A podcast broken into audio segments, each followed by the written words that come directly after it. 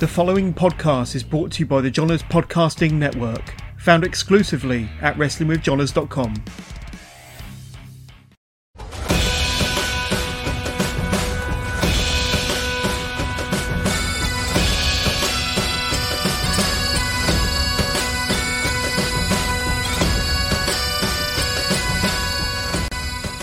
Welcome to the latest edition of the SWN podcast. I am your host, as always, Billy, and I am joined on this edition, uh, I think, with one of the biggest guests I've been able to get on so far, just in terms of experience and just the amount of notes I've got. Uh, is, of course, the Amazon, Big Fem Vader herself. It's Ayesha Raymond. Welcome to the show. Hello, podcast world. I'm, I apologize for the, the glitching of my green screen. I tried. I tried.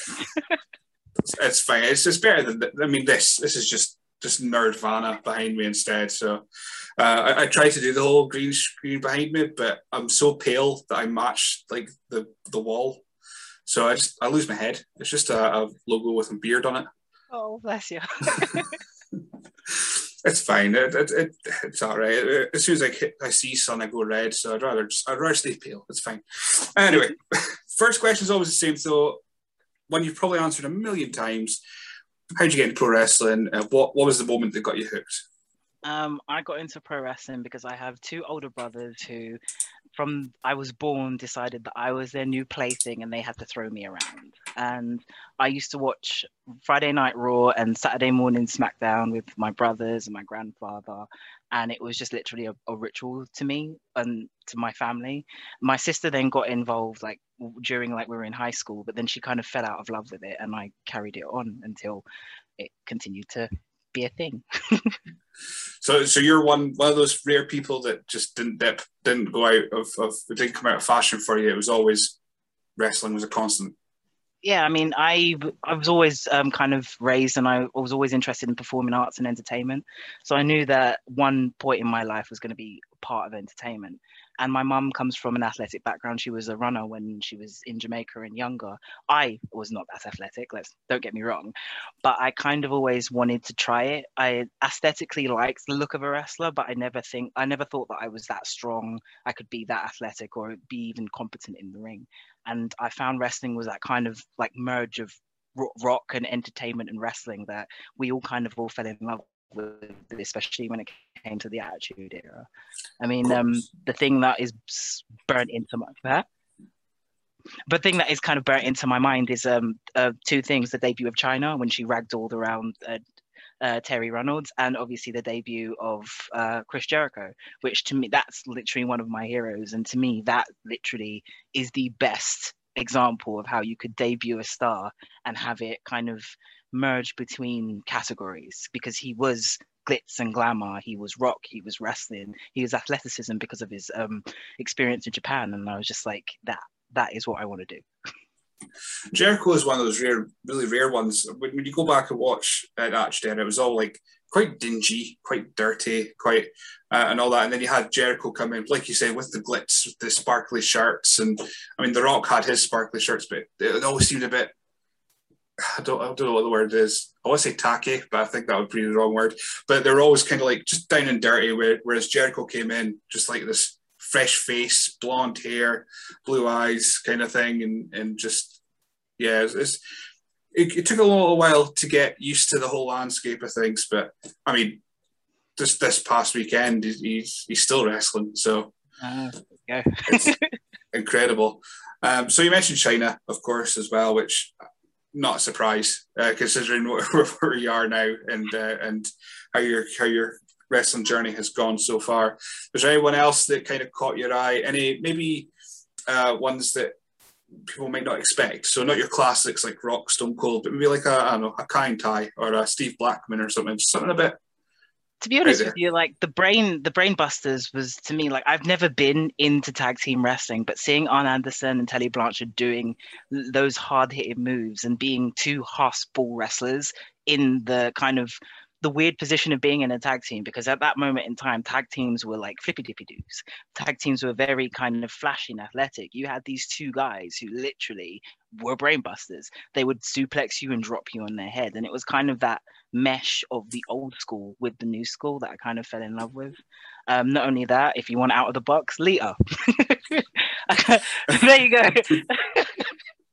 you haven't seen me do a hurricane yet, but yeah, Lita was one of my heroes when I was growing up. I I respected all the women at the time because that is what we had. Your Trish your Ivories, but Lita because she kind of she changed it for everybody else within that kind of era in terms of aesthetically what you could look like and then what you could do in the ring because what she looked like in person was basically most of the time eye candy but then when she'd go in the ring and beat you up it was something different absolutely i mean Lita is a firm favorite in, in this household particularly uh, well, I mean, to the point. Well, I, I, finally got to meet her, and it was amazing. It's an awkward story, but I've told it too many times now. I can't put it in a, into another episode.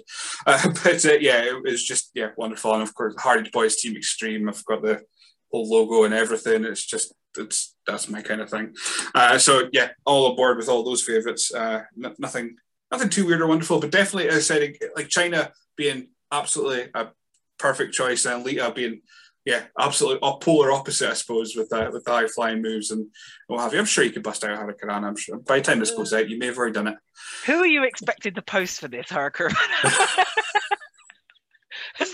like literally, I'll jump, we will crumble. It will literally be a leg DDT. Oh wait, no, I'm gonna do this. there we go. So, so if anyone's watched uh, Ayesha's next match from this episode, there, there's the that's where the idea came from. I'll give you your five percent. so I've got here your debut was uh, 2009. So when did you actually decide to go right? That's it. I'm good. I've I've watched it enough.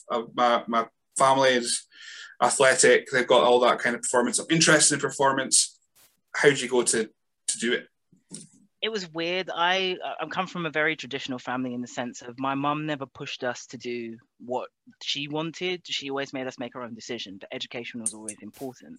And I decided to go to a college in Essex, which was about an hour and a half from my house every morning, having to wake up at five o'clock in the morning, you know, to sit on a, a, a train for 12, 18 stops of how, whatever it was. I did this for six months. I walked in and out of a theater, I walked in and out of music rooms, and I was just like, this is not what I want to do. Like, it's cool, like, I, I get it, and I can get a qualification at the end. Stay in school. I did go back, a bad story in the end, but I did, I ended up leaving and the moment I left, I found a training school in North London, and that's when I started. But it was me having to make that decision of it's not a I don't want a backup plan, or it's not I'm I'm not thinking in realistic terms. It's I know what I want right now, and if I don't do it now, it's probably never going to happen. And that was my mentality at the time. Right. So yeah. So yeah, the the short term outweighed the kind of get. So you go back and do the education. That's what you've done. So you go back and do that there's only there's only so long you're going to be in your teens or in your early twenties, and I mean, gee, I'm sitting here 31 and thinking I should have done something when I was younger, and uh, there was a point in my life I had a six pack. It was very brief, but it was like that should have been the time I did it. But no, now I'm just I'll do a podcast instead, which is safer. I'll, I'll, I'll just I'm happy with that. Safe. okay, I can agree with that. Uh, so I've got again, so it's down to Cage Match. CageMatch.net is my some bible of of trying to get information. Sometimes it's wrong. So I'm ahead of my bets here. We've got here you trained at WAW uh, with the Knights. Uh, yes, but my first trainer experience was actually in LDN with Justin Richards and Ash, Paul Ash at the time. Um, that was my first ever training school. I trained there for about six months to about eight to 10 months before we were invited up to go to Norwich to go to WAW. Of course, um, of course, you said London. Why would I think it would be WAW? Uh, so yeah, so that first session then, brand new environment. How how long did you think? Well, did, when did you when you went in? Did you think well wrestling might be a bit more intense than I thought, or did, were you just happy just to go all in? Uh, it was weird because I always had train my my first trainer Justin when we were in London he pushed us to the point of a coach but never it never it was never abuse. It, it was a coach's mentality. And I remember we did drag drills and duck walks until I basically did a perfect side bump until I before I even knew what a side bump was. When we went up to Norwich it was almost more kind of old school based, where it was almost, I'd say, it kind of almost kind of reflects old school Japan, where you were drilled to the point of exhaustion, so you knew whether or not you wanted it, because if you wanted it that badly, you'd continue to come. So I remember learning how to do European uppercuts against a wall. I remember doing wall sits if somebody was talking while an instruction being given. I remember running around the field for at least an hour and just keep going until all of us died. Um, I remember practicing dive rolls and, and lucha rolls in the field on actual floor. So it, it was a massive change to being trained in a group in a sports hall to being trained in almost kind of a really old school type mentality. I think that's probably why I survived Japan a lot because that kind of mentality was installed in me from a very long time ago. And I mean, you're you're taller than most uh, wrestlers, not just men, it's not just women, wrestlers in general. So did you find that, that you had you push yourself, that may have pushed you a little bit further because you were unique in your in your height and they could push you a little bit more? Did you find it was a little bit more difficult because you're a bit taller than everyone else? How that, how did you find that? Yes, because I had to do things that I'm not saying that women can't do everything, um, but I had to do things at the time that women of that size weren't able to do. I I was the post, I was the thrower, I was the catcher, I was the big person, and at the time when I started, I realistically was one of the only ones. And you kind of had to be more mentally strength mentally strong and physically strong at the same time it was all well doing 5000 push-ups and being able to you know get massive arms. But if i couldn't last a 15 minute match and that was the cardio and endurance aspect then there's no point in this. Um, the first couple of matches that i was doing when i debuted properly like on the british indie circuit was for premier promotions. And if no one's aware of premier promotions they still run matches in the format of rounds which was the old British style. So matches would be 20, 25 minutes long with four rounds in between that. And you, even though those are little breaks in between, you had to be able to go that distance. Um, I'd like to see rounds matches brought back. To be fair, that we were very interesting. that's that's that's fast. I'm, I'm fascinated by that then because nowadays I suppose you're you're trained to just do not a bog standard match, but it seems to be it's it's quite uh, a lot of wrestling is kind of cookie cutter, as in as long as you can do this, you'll be fine. Whereas you're learning, if this happens, you can do this. If this happens, mm-hmm. you can do this. And a very early early part of your training, you're you're given a lot of trust because you're like you say the post. So you're the one that if it goes wrong, it, it possibly is on you because you're the one that has to hold everyone up yeah. at the same time. I mean, it's all well and good. Like I, I, again, I don't, I don't shit on any wrestlers. I don't shit on anybody's ability. But what people always forget is it, it takes two to tango. It's all well and good that someone can do a tilt a world head scissors, flying clothesline, or whatever you want to call it this week, but that person is being held and being supported by another person. Both both people should receive credit and i think that's generally lost within a lot of training and matches. People don't actually remember it does take two. You some people can wrestle a broomstick and some people can wrestle themselves but it does usually take two. So i've got your debut match down here uh, against uh, a young britannia knight uh, which could or could not be the case. Uh, but that's that's what that's what the Germans are saying. Uh, so that was, that was your first match. of course, she went out to be uh, just a wrestler by the name of Paige. You know, no big deal. But at the time, of course, you're training in Norwich, so with the Knights, and it's Britani Knight. So you're put in with with uh, your trainer's daughter. Uh, so how, how did you find your first match experience and and what was what was you, did you learn anything from it?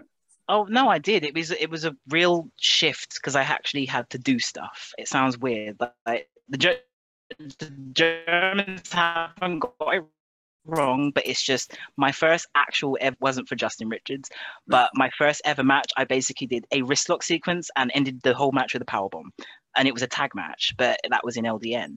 So that's why I say it was a complete shift. I was given spot moves to do of what I could do safely or comfortably within the focus of working with another girl. The match in Norwich was actually billed as a mixed tag match or inter or more more along the lines of an intergender match because Zach Knight was there. He was also involved. Um, the other tag partners were there they were also involved everybody was involved with each other it wasn't just girls versus girls guys versus guys um, one of the most significant moments in that match that i do remember is um, I was being drop kicked and it was a smaller ring and I'm a big person and I didn't realize at that time because I was so new that in order for it to look better or in order for to give me more space and for it to be safe I had to position myself. My ring positioning obviously wasn't there yet. So there's a point in the match if anyone can ever find the footage I've got it you'll never have it.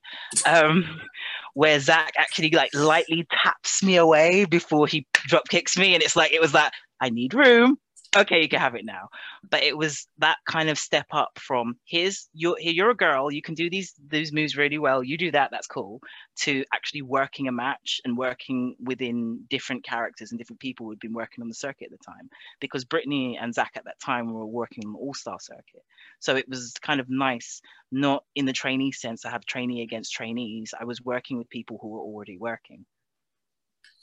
And um, I suppose it'd be very easy because of your size, very easy to just have you go in and batter folk and then leave and do that, rinse and repeat forever. So are you very conscious, very keen to make sure you had all these these parts and for to, to be ready for any kind of situation, like like a mixed tag or anything like that. So you'd, you'd actually be doing more than just a power bomb. Oh, of course, because like I'm not there is there is no ego to my character and I I'm not a stupid person. My my character is is it's a spectacle because of my height and my size and the things that I can do. But if you use my character in a wrong way, or if you use what I can do in a wrong way, it becomes a squash match. Nobody wants to watch me destroy somebody for three minutes and pay for that every single time. If my matches were like, if I basically had a Goldberg esque beginning of my career for the 13 years that I've been doing it, I don't think I'd be doing it for 13 years. It was learning the different aspects of what I could do without kind of ruining the essence of being a a power wrestler, but still showing people that I could be technical. I could throw out a high flyer move if I needed to, and then I was the powerhouse. I haven't really got the talker part ready yet, because when you hand me a microphone, I go ah. but it was I needed to know more things to be an all rounder. That was my most biggest obsession when I was training. I never wanted to fit into one character category. It's one thing I remember from making me, which I can download me now, yay, on um, SmackDown versus Raw games. I always chose to be an all rounder. I wasn't a technician, I wasn't a brawler, I wasn't a powerhouse. It was always or everything because I believe that in terms in terms of actually a longevity of a career, you do kind of need to know everything or at least kind of know aspects of everything, or as you get quite stale. Yeah, yeah. Uh, so 2009 got that as your debut, and it's only a couple of years you're in the ring with the like of, of Nikki Storm, uh, who at that point would have just been like on fire. Uh, so I, I started watching 2012, so she was. I knew the name Nikki Storm when I started watching UK uh, wrestling. So, was there any kind of matches in your first year or two that you were just like? I mean, how, how much of a student were you for the British scene before you started training? Oh no! In terms of like, I, I was a student of game. Like my whole thing is I I spend more time talking to all the old schoolers than I do everybody else, and it makes people think something else of me. It's not that I don't want to speak to people; it's just that I like education and I like learning. So, um, like. I met Nikki when she actually came up to Norwich. She uh, she came up to Norwich with a bunch of um, the, the Scottish girls that were working in the scene at the time. I think it was Nikki Storm, Viper, and one of the Owens twins at the time, I believe. And I remember when she walked through the door at Norwich and she got in the ring and she started running the ropes, or she was doing a, a, sequence in the ring with somebody. I think it was Zach, and it was the the word that described her the most was the firecracker. She was like this little tiny dynamite thing, and then she spoke at hundred miles an hour. But it's because she now that I live in Scotland, I just know it's because she was Scottish. But she spoke at hundred miles an hour, and it was just like you. I don't know what it is about you, but you are gonna be awesome one day. And it, it was it's another like I I love having memories about Nikki sometimes because I remember there was a moment in Eve where she had changed her gear for the first time and it was like a side by side profile picture of again um, no ego I'm not shitting on anybody it was Nikki Storm and it was alpha female standing side by side. And it was the change that Nikki had done in terms of her persona her body her shape her all round personality. I I actually in my head I flipped. I'm like that should be the alpha p female like if i could change your name i would call you an alpha female so my, my memories of nikki and like the the circuit especially in scotland were like i knew most of the girls most of, because they were coming down to Norwich. But um, Nikki to me stood out the most, and also like Lost in the Ether. Uh, your Sarah Marie Taylors stood out the most to me. Like I always loved the glamour. I loved the glamour gym when the glamour gym was in Eve, and I loved character that Sarah always had. Like to me, she always kind of was able to project her character to an entire audience and not actually have to do that much in the ring because she was so entertaining. Yeah, so it had this like just just it's, it's the eyes. Hmm. It's, for me, it's always that because she's got these massive, like we say massive, but she's got like these big eyes that just like convey so much emotion so easily. Because uh, yeah, no. Well, when I when I did my podcast with her, I always say it's the worst one I've done. Not for her because me, because as soon as I saw her and she like these massive eyes looking at me, I was like, I've forgotten every question I'm going to ask now. just gone. I think it's just a, I was so intimidated just because just they stared right through you, and I was just gone. It was just that was it. Uh, now I write notes. That's why I write notes now, so I don't forget things. Uh, but but yeah, so so yeah, 2011 Nikki Storm, and then obviously 2012 you had the Blossom Twins as well, which at that point they would have just been either just before or just out of TNA. Would that be right? Boot camp, British boot camp, uh, which I loved, loved that. Uh, and then 2012, so we're three years in, and you're off to Australia. Yep, that was uh, the that was my coming almost coming to jesus moment of oh i don't actually know that much um, so you know when you get caught in a bubble for your entire life and you think you're awesome i never thought i was awesome but that's the general consensus and when you leave that bubble i when i went to australia i kind of realized that there was almost a cookie cutter kind of makeup to match structure, um, almost character work, and just all round way people kind of used to wrestle a lot in Norwich in that area. And literally, I had gone from Norwich straight to Australia, and they were throwing everything at me. And I know it sounds really stupid, and it was a long time ago, so no one can hold this against me. But they literally started breaking matches down. So it was, what's your heat? What's your shine going to be? What's your comeback? And I'm sitting there going, huh? I generally didn't know I, I knew British sequences, I knew spot, I knew power moves, but I was trained the British style way. Like, tell me to run any sequence that's on World of Sport today, and I can do it.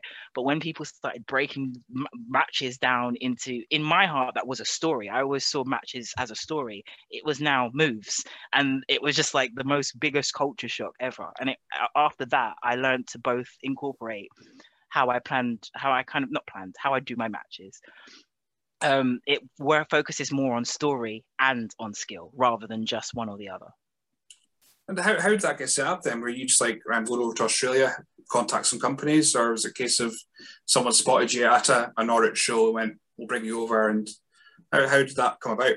I well, we left Norwich, and I thought that I, I my career was over. I literally thought, okay, safety bubble's gone, burst. Psh, okay, you're alone now.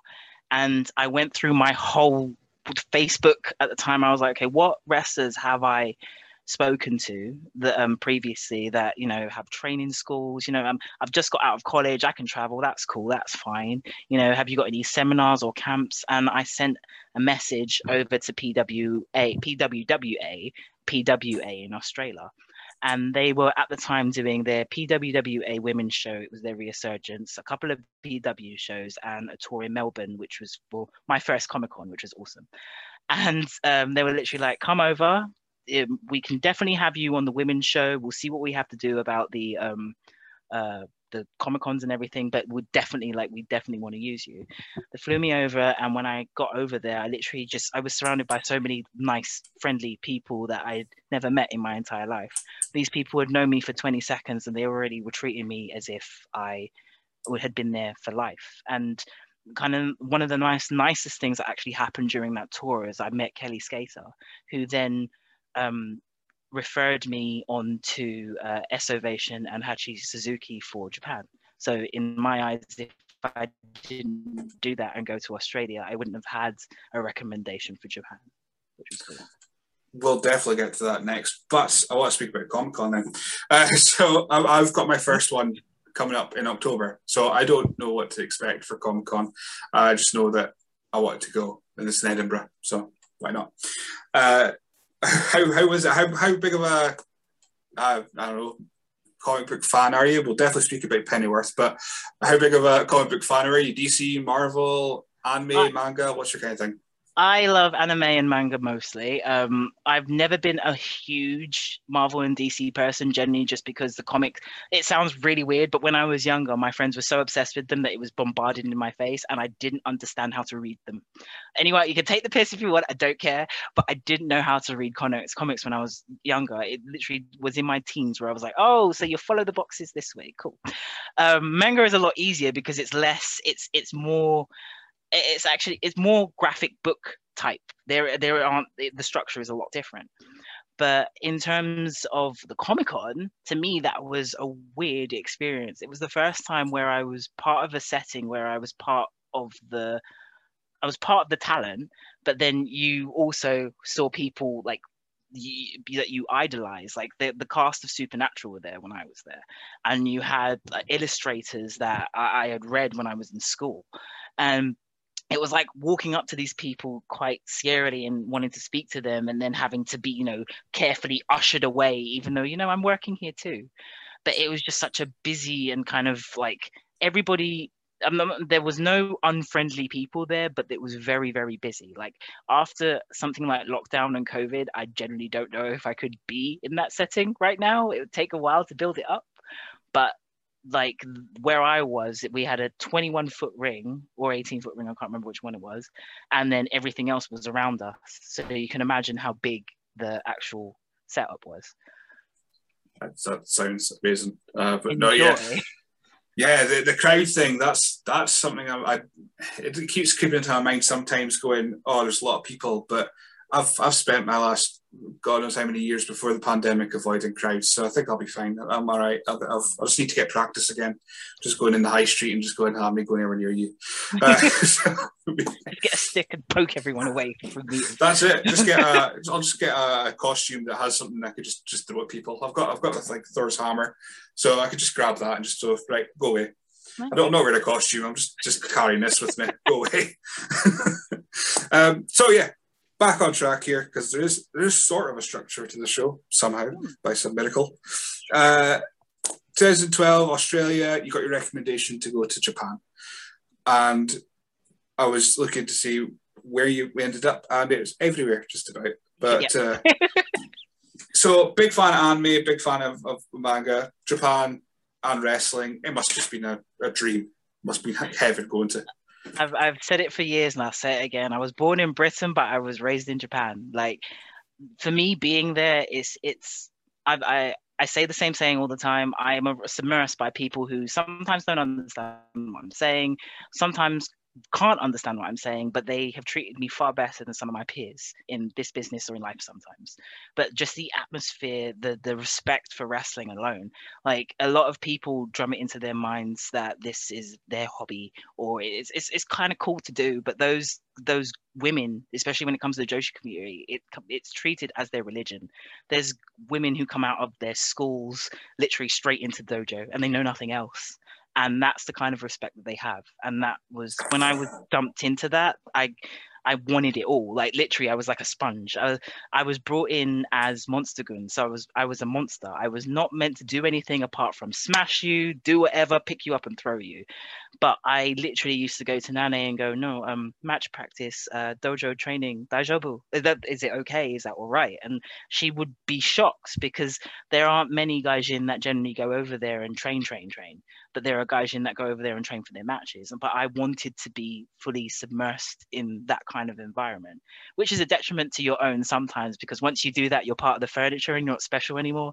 Like when I go over, I'm not special anymore. but, like I said, that that yeah, wrestling in Japan uh, specifically is is just respect based, and like the the old adage is uh, you can take your favorite wrestler of all time oh, oh, right today, and there's a 14 year old girl in, in, Japan who could do it all and better. Mm-hmm. So they've just yeah they can they're trained at a very young age to just do everything, and their matches are incredible. And we see the ones, see the, the girls that are coming over from Japan to AEW, and I don't watch an awful lot of AEW, but from what I see, they just outperform just about everyone, and they're about half their age, which is just insane to think about. Um, so yeah, we've got Stardom, uh, we've got uh, Girls, I'm going to butcher these, and uh, W1 uh, in 2013, and you end up in Germany. So you yes, I did. So 2019, you leave you leave Norwich, and you end up just traveling the world. Pretty much. I literally said, "Screw it, okay, UK, I'll, I'll come back. I'll, I'll see you in a bit." so how how was Germany?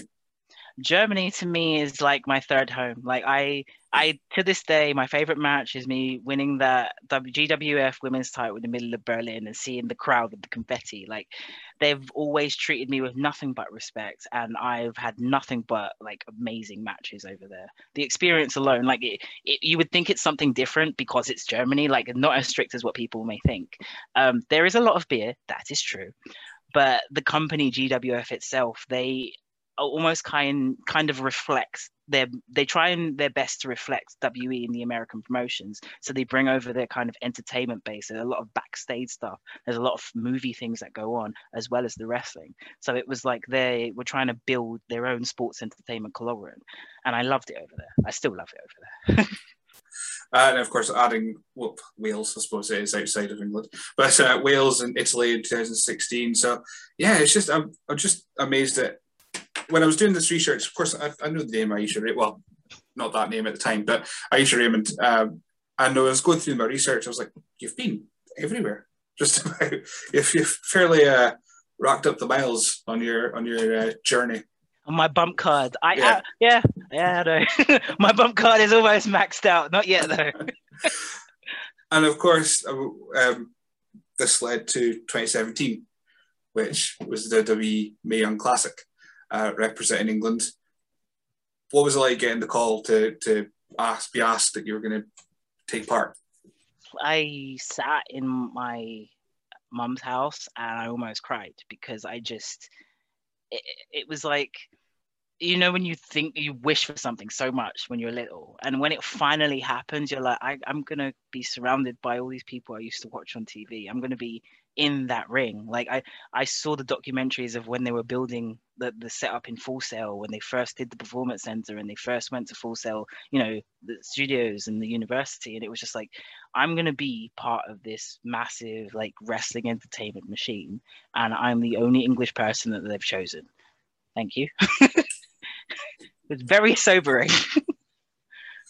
uh, so yeah, I mean, you, you said you got to see people, and that was who who did who did you grab? Because you, you, say you like speaking to the old old old timers, oh, not not quote.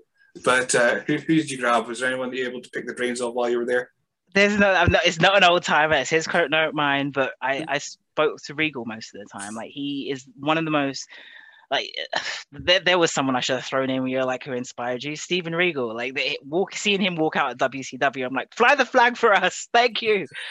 But uh, when it comes to imports and and anybody in the business and and minds in the business and experience in the business and what you could truly teach people from the UK, English, England, Ireland, Wales, Scotland, it's William Regal. Like he was the one from our Isle of Nowhere where they generally thought we did nothing but rolls and bumps and you know we drank tea.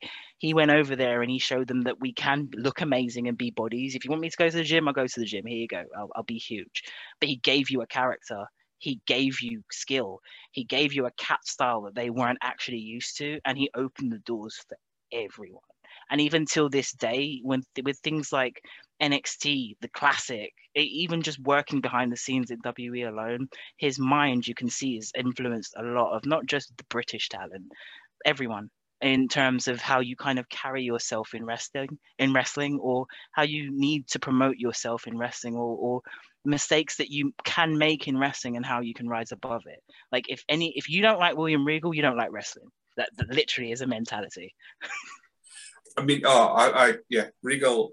It, it was, I suppose when, when I was growing up, the only guy we had was, was Roddy Piper, and technically he's not even Scottish.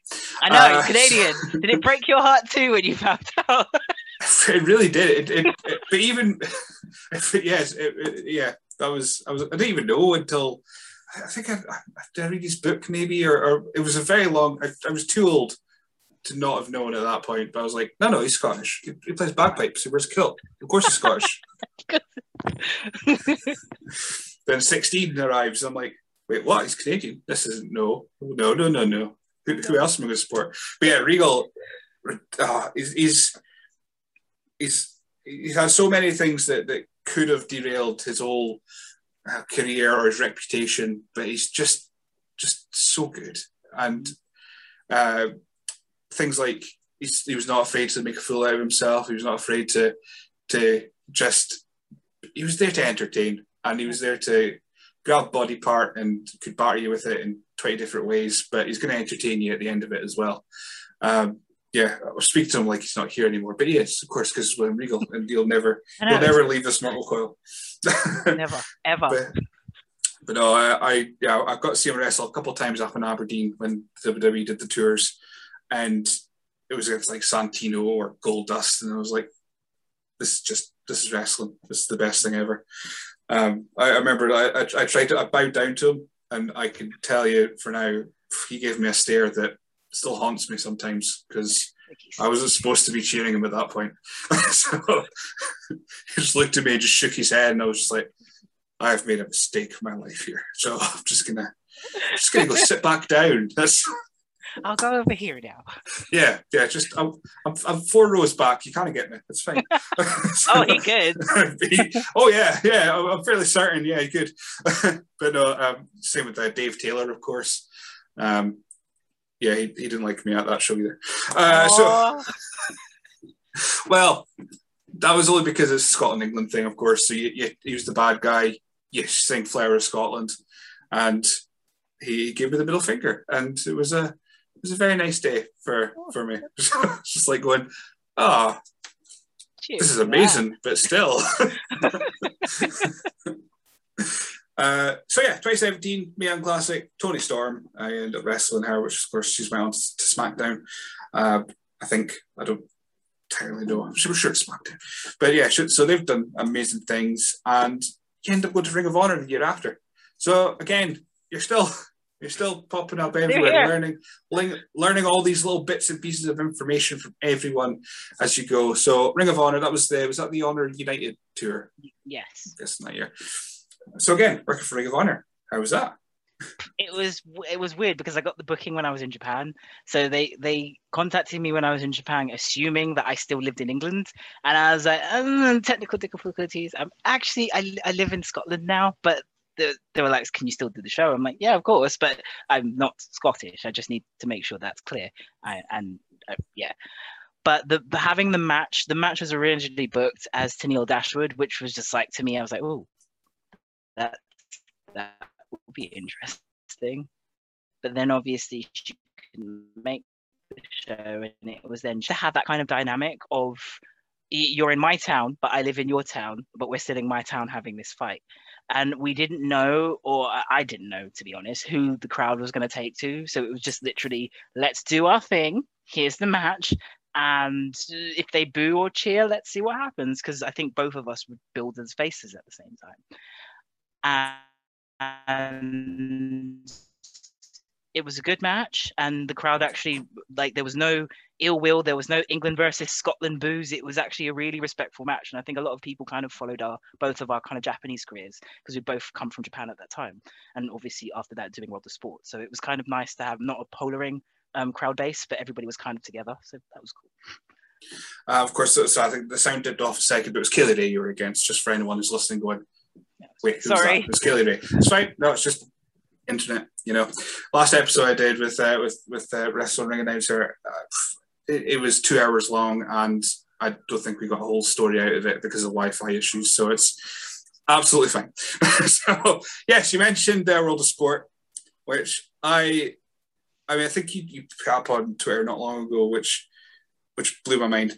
Was of course uh, WOS came around. It was on TV you weren't even in the country at the time. Nope. so, so yeah, WOS, um, World of Sport, of course, revived for ITV. It's a big opportunity on television as well. Uh, of course, Mae Young Classic was on the network and all that kind of stuff, but this is proper television, ITV.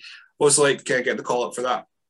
That was like completely out of the blue, unexpected. It was um, the one of the management team and the promoters was a fan and he had seen me working and seen some of my matches in Japan and he knew that I had moved into Scotland and was just trying to find out where I was. And I, I think I was one of the last people to get the call because I wasn't on the original tapings.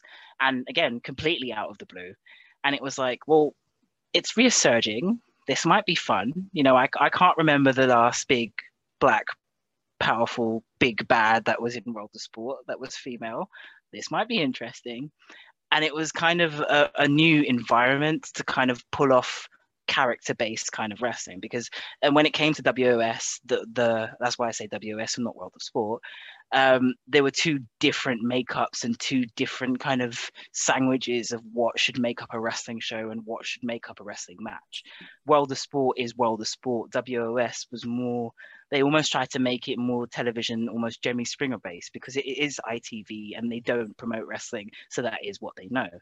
And it was just a weird kind of weird and interesting setup because it was completely the polar opposite to what you would think World of Sport, the resurgence would be. You would think that it would kind of rehash the days of old and almost kind of give you a blast into the past. But it was almost like a new wrestling package but with the WOS or World of Sport name. So it was it was just kind of interesting. Yeah, I was like my, my biggest criticism of it was it was being taped as a I'm not saying as an entertainment show, but it was like it was more drama based, more of the entertainment and less about the wrestling. The wrestling was maybe like, I don't know, 10 minutes of the overall show of the whole hour. And you're like, I want a little bit more wrestling, please. Yeah. That's why I'm watching WOS wrestling. Uh, and then yeah, it's it, I would have liked to have seen it get a second run, maybe with a little bit more tweaks and improvement. I mean, who knows? They still advertise, they still promote WOS on Twitter, so it could still be going on for all I know, and they just haven't told us. Uh, but yeah, you were in Japan when the show was on then. So TV on telly, we're watching at home, sitting on my sofa watching WOS, seeing Ayesha Raymond uh, wrestling, and you're not there. So yeah, you're in Japan. What, what, what was I reading about a story that you were trying to promote it on your Twitter feed like you were there and they were told to stop or something uh, like that? It was I was it wasn't I was told I was told to stop. I was told to like almost kind of position it and think about it more because you have to remember Japan is like 12 hours like I'm in a different world, not on a different day, I'm in a different week. So I'd be posting things and try and advertise WOS and it'd be like 4 a.m. in the morning. and I was just like, I'm sorry, I am actually trying really hard here. but it was almost kind of like just think about it more, or you know, just just be quiet for a while. We'll send you what we need to post. Okay, here's a time. Just press tweet when you need to. And I was just like, cool, that's I can work with that. That's fine. Uh, yeah, when you put it like that, okay, I can see I can see where they're coming from with see? that. Then, uh, yeah, because I mean, nothing nothing annoys me more uh, when I'm like trying to get results or trying to get an announcement for for a show on, on my on the website or anything like that, and I'm going, God, they haven't announced anything as yet. And I'll wake up the next morning and they put it out at half past eleven at night. It's like, who is seeing that? I know. Not me. I'm in bed by ten. Um, yeah. So WOS came came and went. Did you do any of the the tours when they did go out for however long they did, or was that all you still Japan? I was away. I literally came back for the end of the tour, and by the time I came back, like unfortunately, my, my grandfather had passed late earlier that year, and the time I came back, I had to fly out again to um, obviously for my grandfather's funeral. So I saw, I actually watched the London show and flew out to Jamaica the next day. Yeah, um, like I said, maybe one day there'll be a season mm. two, but who knows? But uh, 2019 arrives and you end up in the ring with with uh, Mercedes Martinez. We are skipping quite a lot because 2019 that Japan tour was just insane. So we'll I know. uh, so yeah, uh, 2019 November, Mercedes Martinez again. Another. This is probably one of the first one of the first times. I'm sure you've been with other people that's kind of your height and build, but Mercedes is pretty much your height and build. So most likely in the ring with someone that could be the post.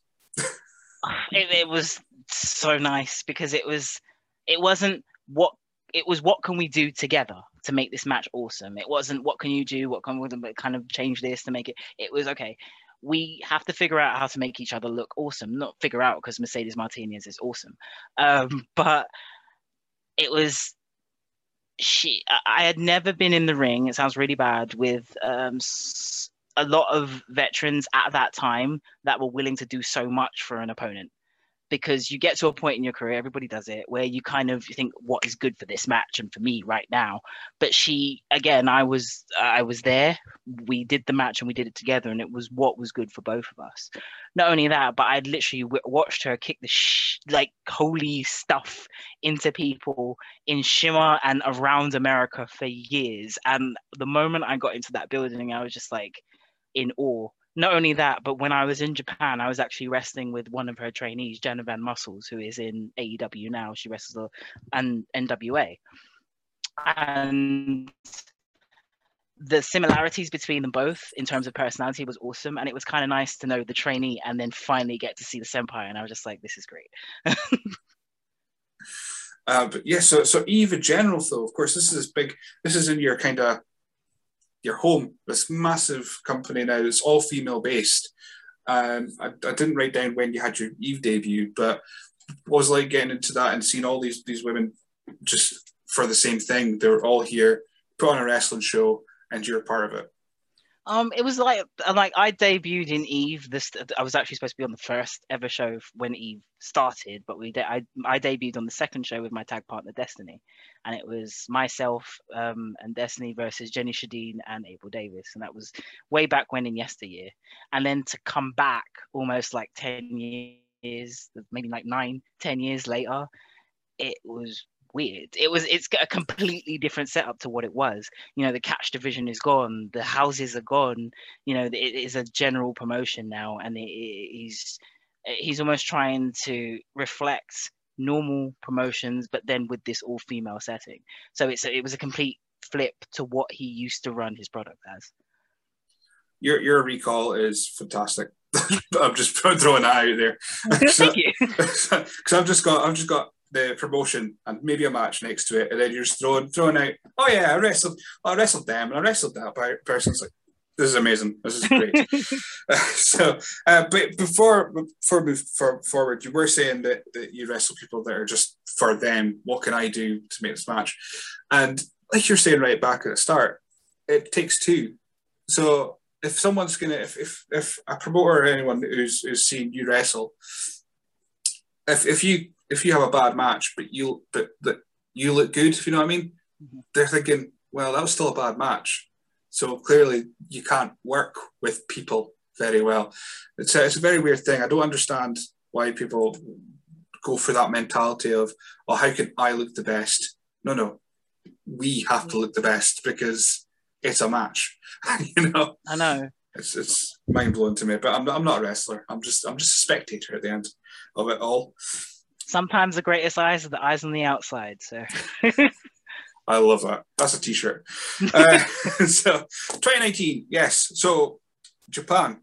Right, I'm going to butcher some of these, but I've got uh, Seadlinnng. Yes. Uh, actually, no, they're quite easy to say. Uh, Zero One, AWG, Ice Ribbon, mm-hmm. uh, Freedoms. Mm-hmm. And there's probably more that Cage Match didn't have. So you worked every major Joshi promotion in Japan in 2019? Pretty much. Um, I was also part of the Yokohama Young Generation. It was kind of nice. 12 years into my career, and I'm now classed as a Young Generation superstar. It was great. And I was like, yes, forget everything before. It's awesome. Um, so I literally wrestled in one of the most biggest wrestling festivals in wrestling in Yokohama. Like every, it happens every year, and they basically give you who they think are the crop of the crop in the Joshi and Japanese wrestling scene that you should be looking at. And to be part of this group, I mean, one of the most uh, famous names that's come out of that group um, so far, not naming myself without any ego, uh, would be Giulia in Stardom, who has literally torn the entire scene up after leaving uh, Ice Ribbon, coming to Stardom, and she's now literally a superstar. I mean, you, you can throw yourself into that ring if you want. Uh, but uh, yeah, it's, it's, would that be a place you'd want to to be full time, or is that a case of you like going over and it's it's a little bit out out of uh, a bit new, a bit different every time you go, or, or is that would be Japan be your dream place to kind of set up shop and, and go for it? I've always considered it, um, my time in Japan, especially with Seadlinnng, I spent a lot of time with Natsuki Taiyo and Nanae Takahashi in the dojo and in the office.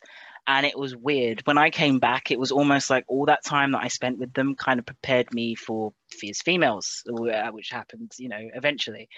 And now that I've kind of got that extra responsibility, that notion of always going to Japan full time is still there in the back of my head. But I also now have more responsibilities in, you know, I consider Scotland my country now, in my own country that are far not far more important but are but are extremely important to me right now and i would like to make sure that's stable before i you know leave for a year i can leave for three months that's fine Uh, yeah, well, I mean, this is a Scottish wrestling podcast. We'll get onto your Scottish wrestling stuff soon. Um, but before we do that, then we'll, we'll speak about about your your turn in acting on uh, DC uh, Pennyworth. As I've written down Big Mad Janet, and then I've had a panic thinking I did that off the top of my head. Big Mad Janet. Mad Janet Murphy. ah, damn. Uh, I'm so I, I knew as soon as I started reading, going, "Oh, I've got that wrong." But anyway, how what was that? What was that like? So it was just yourself and uh, Giselle Shaw was, yeah. was also in there. Um, again, how was were you trying? Were, have you been doing like kind of acting pieces on the side? Of course, your love for performance. How did that come about? I had done perform, performing arts previously in my life, as you know, and then um, WOS obviously counted as well as on-screen work um, I was actually contacted by a stunt company, which was cool because they had seen pictures of me in the ring, pictures of me for bodybuilding, um, pictures of me in Japan, training that I'd done in Japan, and they they literally said, "Do you think you know how how much of a correlation is there between stunt work and wrestling?" I was like, "Well."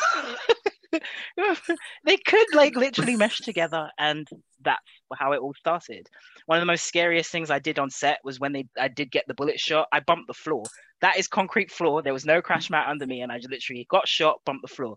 And every single person on that set went are you all right i'm like yes. It's softer than any ring i've ever been in japan. This is fine. This is like a cushion compared but pennyworth to me was an experience of a of like it was a weird experience of a lifetime. I know everybody is like wrestling, you know, we're superstars, we're these big, like big figures and, and we're, we're larger than life. But that was the first time in my career in entertainment, not just wrestling, but everything that I've done in my career, where I was treated like a legit superstar. And I don't know if it was like, um, co- um, because of the pandemic or because of COVID, but having to stay in a hotel, like a five star hotel for two weeks, being paid to stay in a hotel, having the entire hotel. There was no one in the hotel for the first week apart from me and Giselle.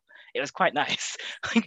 but having like, I had a little runner person that would get me stuff and somebody who had like um, sanitary like pods all around them. If you know, I touch something, they'd be there like giving me gel so I can clean my hands. You know, I had an umbrella person. Um, I had my own trailer. I was just like, it was like, I've I've made it. I literally phoned my mum and went, I've made it. She was like, but you've already been on TV. I'm like, yes, but that's not the point. the. They, they, treat me like a god here. I am a god. But the the greatest and craziest thing was I never realized how small and how niche of a product wrestling truly is until we did that taping until we did those tapings, the the fact that the cast weren't aware that there was even wrestling in Britain, let alone England, Ireland, Scotland, or Wales.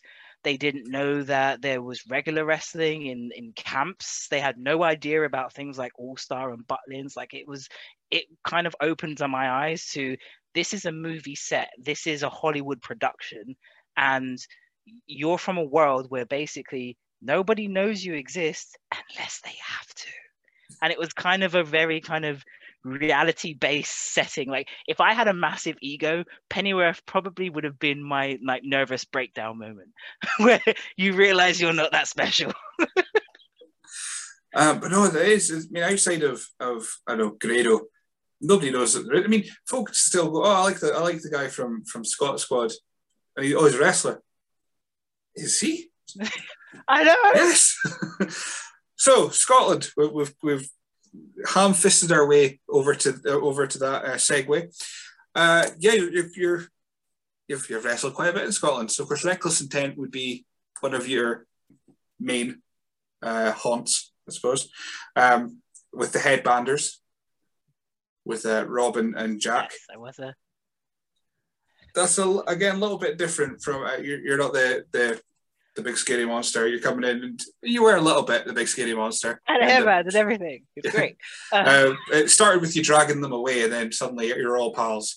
so it was like going to Reckless Intent and being part of that kind of I don't know I don't want to say a comedy group, but Jack and Rob Rob are a bit, bit of a, a goofy pair and being paired with you. it was a really nice change to what I was my norm. I mean, it was the first time I'd ever been face in my entire career. I didn't like I literally when the promoter said it to me, I was like, no. I had never said no to a promoter in my life, but it was literally no, not doing it. I'm like, why? I was like, because it's not gonna work. I was so against it. I was like, I am not a nice person. Things I do in the ring. If you cheer, like, look, imagine the things I do in the ring. All the things that I do. If you cheer that, that kind of makes you a sado, just a little. So I'm not going to be a face. Kids aren't going to love me. There's not going to be any hand clapping. They're- They're not going to do that for me. And it was weird. They did. I, I didn't. I didn't remember how good kind of family friendly settings were because I was working so many kind of indie circuit promotions. But being in that kind of setting and having all those screaming children and like having children buying like little stickers of you, balloons of your face on it, like that was the kind of wrestling that I missed. And then coming back to Reckless Intent kind of relit that for me. I was so focused um, before I came to Scotland on kind of like the strong style type of wrestling. I was kind of getting really serious with my wrestling and it was almost kind of consuming me. And when I got to Reckless, it was kind of just like a it's like it's fun again. Like remember, like if if I'm not having fun, they're not having fun. And that was what Reckless intended for me at the time. Uh, yeah, because there was a part of you going, God, these, these Scottish fans, they're a bit, they're a bit weird. They're, they're liking this too much. I'm like, I'm punching someone in the head, you're going, Yay! I'm like, no, you should be supporting this action, but this is you're all wrong. You're all wrong. that's what we like up here in Scotland. We just like to see folk getting battered and paying for the privilege. but um, but no, it's, it's I mean, I suppose again, you're unique in, in your, your size of build that, that folk will see you going, oh my god, this this is a superhero, this is a superstar kind of thing, because you do stand out from everyone else. Uh, so I suppose that, that might be part of it when you're when you're reckless, where there's a lot of uh, small dudes and you're there, there just throwing them about like I nothing. know. um, and of course, Fierce Females being the other place that you, you've kind of set up set up shop. Um, of course, wrestling there.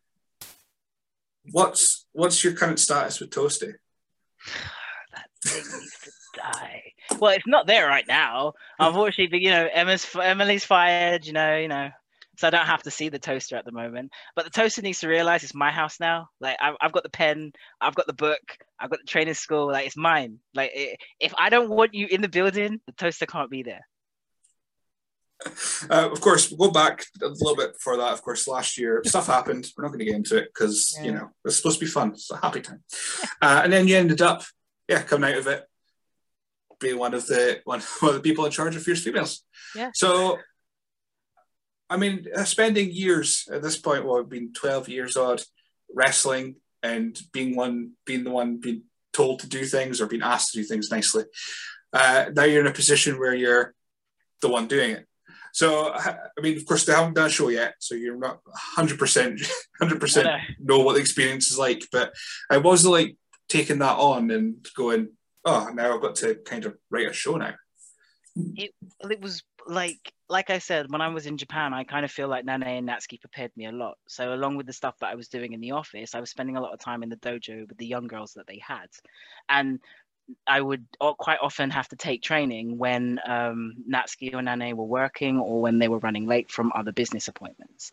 And again, I think this was my preparation because I didn't think by any stretch of the imagination that anybody would listen to me it's not about what I could teach them, it's about how much you can listen. With my experience, if I couldn't teach anybody at least something, then there's been no point of my entire career.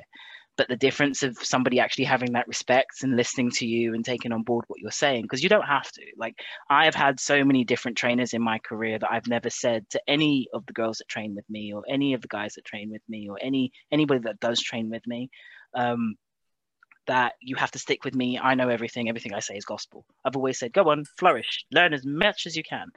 But the simple fact of somebody sitting there week after week being in front of you and trusting you that you're going to help develop their mind in this business going forward, especially after a lot of the things that did happen. Like we said, no negativity. Um, after everything that did happen, you know, I think this what kind of a lot of the women in Scotland kind of needed. Like a, a lot of people have gone now. A lot of people have retired, uh, signed, gone away, done other things, gone other places. There are very few women left in Scottish wrestling, British wrestling alone that could still be kind of moral standpoints and teachers to a lot of the women that are out there.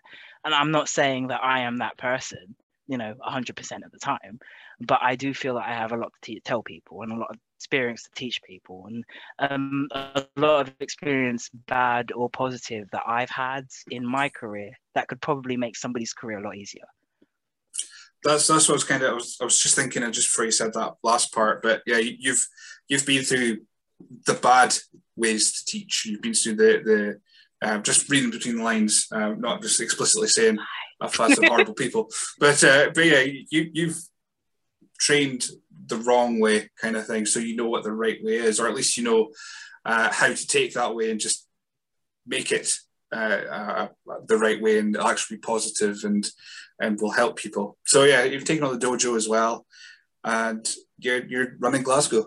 That's Yay! Saisha's town now. My house. No, I'm joking.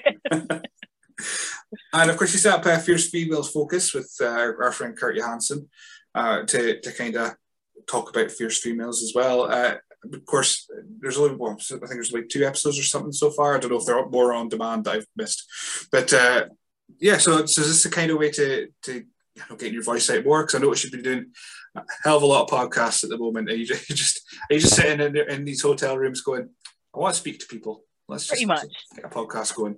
Well, it it was weird. It was um somebody said to me a while ago. It was at the beginning of lockdown. You know, you've been in the business a very long time.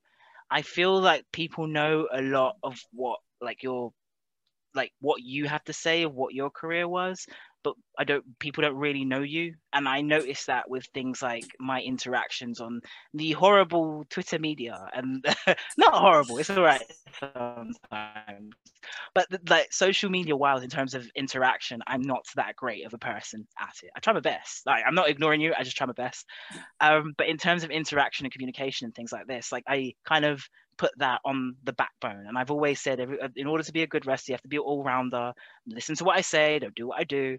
Um, but I always kind of concentrated on the character aspect, the character aspect of the aesthetic look and the work in the ring, and all talking promos. And even though it was drummed into my mind by Robbie Brookside, I am sorry.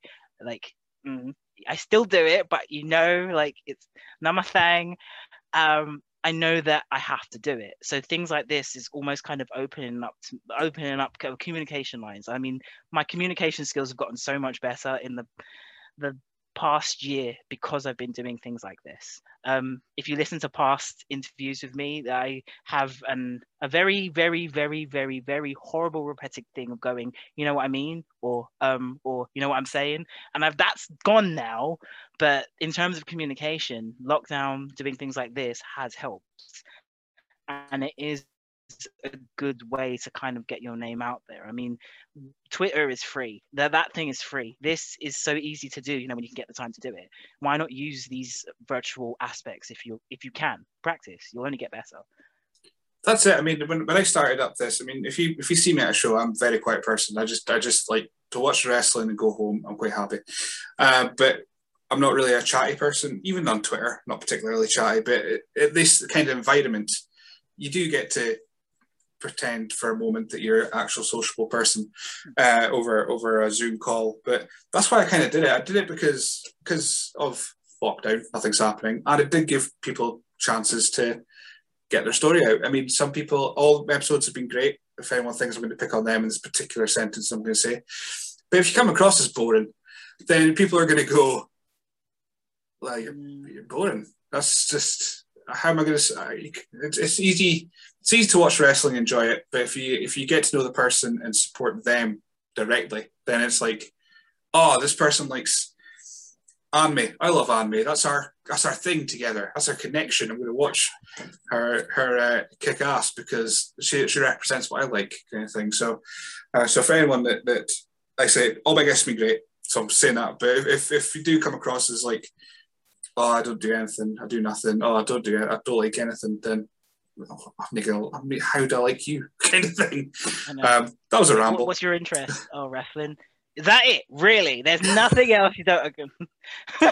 what What do you do outside wrestling? Uh, I go to the gym. So you still wrestle then? Yeah, yeah. So you're still doing anything else? but uh, I mean, if you ask me, the only things I like are Marvel and, and wrestling. So I'm a particularly boring person, but I'm the host. I'm allowed to. Uh, so, um, so yeah. Speaking of that, you did you did a, been doing film reviews with uh, uh, Adam. Adam. Adam it is Adam. I didn't write it down, but it's Adam. Uh, as one of those things again with with uh, with Matt Janet that I just I didn't write down. I was like, I've panicked. So sorry, Adam, if you're watching this. But uh, yeah, so you've been doing movie reviews with with Adam Woods, according to Woods, um, who we've spoken to, and he's fantastic, lovely guy. How do, do you just hit it off in your first interview, and you're just like, yeah, we'll speak to you more. How how did this come about?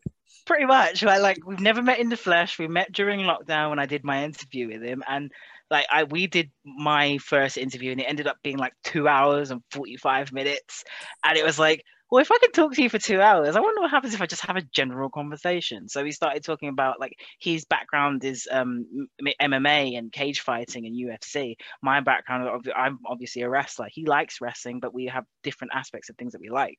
Like we'll talk about weird things like conspiracy theories and money and stock trades and all that other stuff. And it was just nice to again speak to somebody who is giving other people an outlet but doesn't actually realize he's doing it like yourself. Like there's a lot of people who will never admit to it but they ask um, people like yourself and people like adam for interviews. Not all the time. You're you're asking people. People are asking. That's because you're doing something good for us. And like we, we don't even think about what we're doing for you. It's we want stuff, we want stuff. But it's that interaction of they you generally want to help each other on both platforms. And that's what it was like for me and Adam, which I'm hoping it will be like that for me and you. Now, if you want to do a movie review one day, I don't mind. I'm, I'm open for it. I'd will see a list of films that I've actually seen. Then, then absolutely. uh, because if it's not if it's not Marvel, then it's kind of scarce at the moment. But I'm sure I'll be watch other films, maybe. Um, gives me a good excuse to watch them uh, as well. But yeah, so uh, that's, that's yeah, I guess show your personality more, as you said, as, as well, and, and people can can see the person behind Big Fem Vader, and and all these um, amazing nicknames that you've got over the years. Uh, before we, we, kind of do our, our, my, my silly questions and we kind of start wrapping up a little bit, um, you're also quite the artist. I try. Many, uh, uh, one of many talents. Um, of course, one of the pictures being used for the upcoming Fierce Females uh, shows at the class, Classic Grand. Am I right in thinking that? Yes, didn't write that one down. Uh, so, so yeah, was it was that always something that you've you've done growing up? Is it a relaxing thing? Do you just doodle? What's your kind of thing with it, art? It was a thing growing up. I mean, I did, I did. I mean, it's different in Scotland than it is in England. I, I had my GCSEs in art and music and entertainment and and just general performing arts, and then I went on to fine art and music, and then I it just kind of it's weird. If I generally like something and I love it, I can't do it as a job, so I'll do it as just just as is. So in terms of like graphic designing and, and things like that, I will never it will never be my stable job and I never ever wanted it to be my stable job. And I never ever want to receive money from things like that. I generally do it because it brings me joy. And that actual art piece, I I made that for Vader who at the time of when everything was going on, uh, everybody's moral, every not morals, everybody's morale was quite low and I literally just sat on my computer for eight hours, you know, twiddling on Affinity Photo. You know, I was getting my graphic pen. I just sent it to her, and I was like, "That's that's it is her. Like the pink hair that like that is Vader with a jacket, and it was just to kind of build the morale of the women in Fierce Females. Look, I know this horrible stuff has happened, but we're not dead. We're still here. if it's up to me, we're still here. Uh, but no, it's, it's fantastic stuff. So, do you design your own kind of gear as well, using that kind of skills? Is the logo behind you? Is that something you had, you had a heavy input in? I mean, yeah. I mean, my gear and my logo both been designed with actual designers cooperate, like us co- cooperating together. It was my gear for the classic and now onwards was myself and Tracy Pretence, who we wanted a more kind of Wonder Woman esque kind of showing, but I didn't want Wonder Woman, obviously, because the movie was just coming out and it wasn't the greatest idea. I don't want to get hit with a copyright claim. Um, so we just kind of decided to mix the kind of a gladiator and Wonder Woman thing together. Um, when it comes to the logo, again, I worked with another designer, Baz Torrado. On he was on Twitter. He does amazing designs. He's Australian, and I literally said, I love Black Black Panther, but I don't want people to basically go, she's a black girl. She's going to use stuff from Black Panther in her graphics and her gear. So I was like, can you? Is there any way that you could incorporate my old logo, which was that one, with almost kind of like the Black Panther, their masks, and almost kind of that tribal effect. And then he saw that I was calling myself Big Fem Vader. He was like, "Would you like that added in as well?" I was like, "I want to, but I don't know of a way of, of collaborating that with the whole Black Panther thing." So he kept the the um, the weights that you can see there and kind of almost made the skull a mask and so it wasn't the generic design of a skull and crossbone that a lot of people have he almost kind of meshed and merged and spliced the Black Panther mask with my old logo and everything else and came up with that. uh, that so for the audio listeners, you have to watch the video. I'm gonna tell you what to do. Uh, so go watch the video. Uh, but yeah, so uh, yeah, I, I, like I love that kind of Black Panther design. It's just it's. I mean, it is it's still fairly unique. I mean, you see, like you say, you don't want to be too on the nose with things like Wonder Woman and Black Panther, but um, there's always ways like you're you're found out and like you're doing to to tribute it, but not be on the nose with it so much. Yeah, yeah exactly. Um, so we, we ask a couple stupid questions, but speaking of stupid questions, we've got one from Brody Adler, and, which I'm assuming is a run, running joke, but I'm going to read out anyway. Uh, she's asked, if a snake is cold, does it wear a big sock or a leg warmer? And I answered this question at, at the dojo for this girl, and like Brody, I already said long johns. I love that girl. Um, uh, I mean, I would have said like a body warmer because it is its body, so it's like a. But is it also its feet too? Because it's a tail. See, that's where she gets you. I know. Damn you, Brody Adler. I know. so, so our, our silly questions that we ask everyone um, for some reason. Uh, first one is, what's your favorite dinosaur? My favorite dinosaur is Rex from Toy Story. Oh yes. Thank or you. The baby from Dinosaurs. Even better. Everyone goes T Rex or Triceratops. No, this is the kind of, of, of ridiculous answers we're looking for. Take note, everyone. Yes, outside the box. the other one we ask everyone is uh, what would win the fight, two sheep or one cow? Has the cow got fully loaded utters? Are, they loaded? That's the first time I've been asked that. But uh, no, it, it, it's it's your interpretation. If it, it can, if you want. Now, I believe that this cow is like, what was the cow that used to say milk it all the time? Was it da- the Dairylea cow? He's got like an okay. udder, like massive, like huge machine gun. And Is that that that's the kind of cow that I see in my head? So the sheep are going to lose. So sorry, sheep. that is, yeah.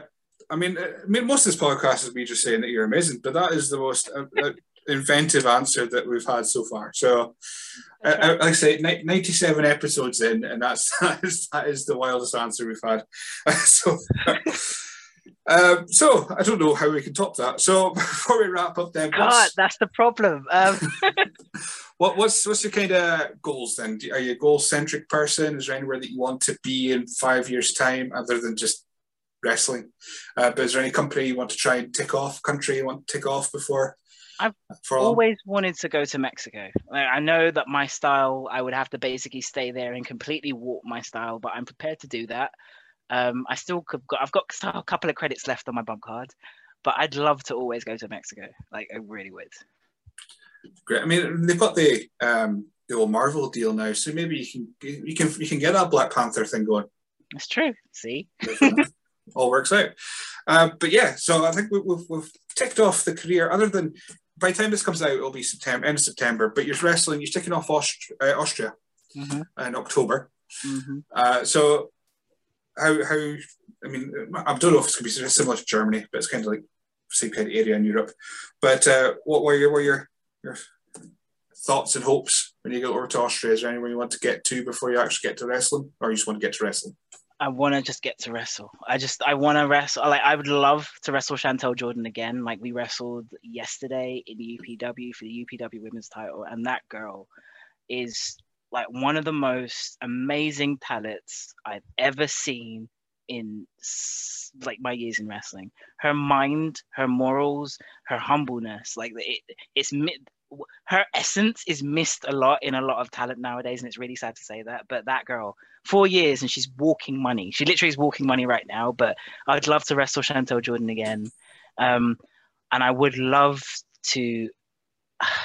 It's really weird. I really want to do one of those crazy Austrian European like ladder like chairs matches with kendo sticks because they do have a fascination with them over there and i've never done one i've never done a hardcore match in a foreign country so i'd love to do that because it's the rules are completely different so there's still time when this comes out if the promoters over in Austria want to change the match. Just, Not yet. Give me some time. COVID just ended. oh yes, of course. There was a wee pandemic last year, uh, so we mentioned things that happened that, that caused, obviously, your your whole trajectory to change. You're now a promoter uh, as opposed to just a wrestler. Uh, but yeah, how, how's have you been? Is your match yesterday was that in front of a crowd or been wrestling in front of no crowd? How, how's that getting back into it?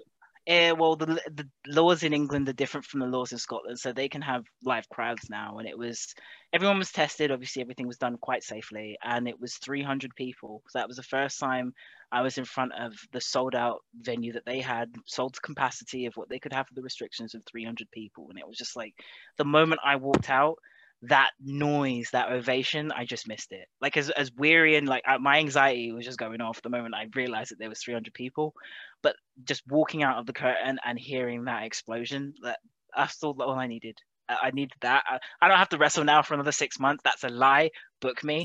Um, but I needed that. I really did. After the two and a, like two years, year and a half that we've had, wrestling is my life. It is uh, what I want to do for the rest of my life. And I'm glad now that I'm in the promotion aspects of I get to help and mold younger minds into, you know, the world that I like to create.